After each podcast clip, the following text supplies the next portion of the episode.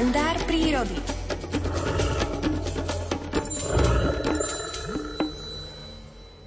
Keďže na Slovensku žije odhadom 600 až 800 jedincov medveďa hnedého, stretnutie s týmto kráľom lesa nemusí byť v pohoriach stredného, severného a východného Slovenska ničím výnimočným. Nielen o zážitky s medveďmi sa delí prírodovedec Miroslav Saniga v knižke Rozímanie s medveďmi. Je tam aj príbeh s názvom Na Martina medveď líha a na Gregora medveď lezie z brloha. Číta Alfred Svan. Už vieme, že od Martina 11. november do Gregora 12. marec medvede obyčajne spia. V prípade medveďa hnedého ide o tzv. fakultatívny zimný spánok, počas ktorého organizmus zvieraťa upadá do stavu čiastočnej strnulosti a čiastočne sa u neho znižuje aj telesná teplota, z 38 stupňov Celzia na 34 stupňov Celzia, frekvencia tepu srdca i dýchanie. Energiu potrebnú na udržiavanie životných procesov počas zimného spánku získava medvedí organizmus spotrebúvaním zásobných látok vlastného tela, ktoré si vytvoril vo forme vrstvy podkožného tuku. Aj keď sa medvede v lete a na jeseň dostatočne vypasú, počas zimného spánku poriadne schudnú. Náročnejšie to majú gravidné medvedice, ktoré počas zimy vrhnú mláďatá a v brlohu ich pridájajú.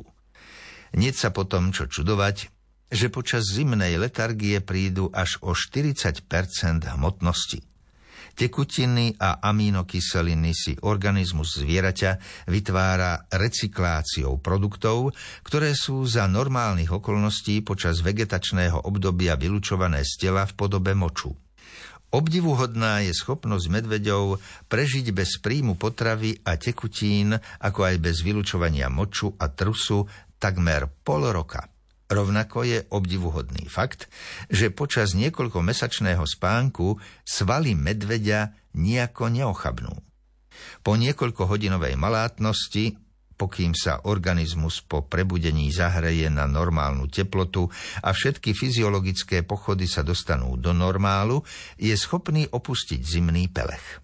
Z biologického hľadiska sa zimný spánok považuje za ekologicko-fyziologickú adaptáciu niektorých druhov zvierat na zmenu podmienok prostredia, striedanie chladnejších a teplejších období počas roka.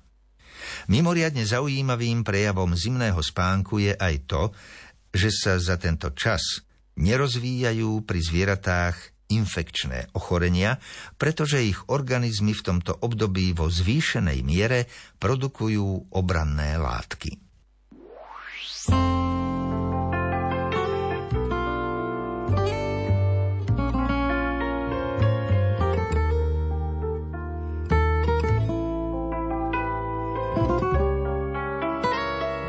Na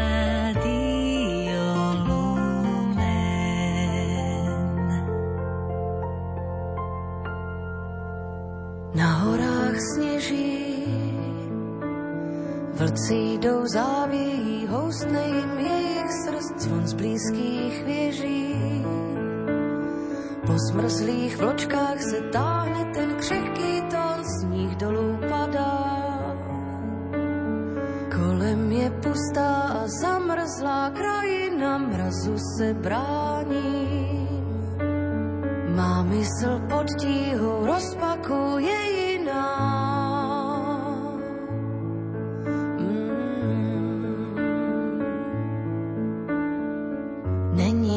Čekat na moment, kdy všechno kolem roztaje.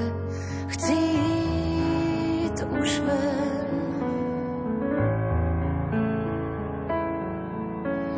Duše není cizí, je moje Není lehká, ale dávno je ukrytá do nitra kamene, kde všechno je blízké i vzdálené na vysokou horu a sní vyplout do prostoru, dívat se na tkáně lesů a řek divokých, jít na vysokou horu a sní vyplout do prostoru, cítit to, jak voní vesmír na dotek hluboký. Vím, teď už vím, že to, co mám, do plamene rozvoj.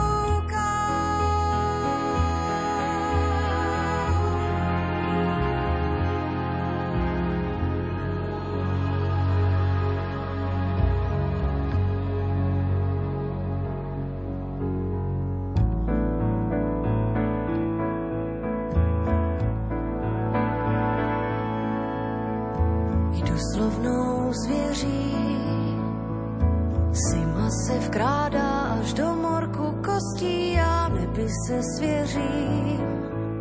Hledám kořeny známe i neznámé rodiny, už se stmívá. Poslední prameny světla, než vyhasnou, tak to bývá. Tu písně mých předků mě nad krajem ponesou.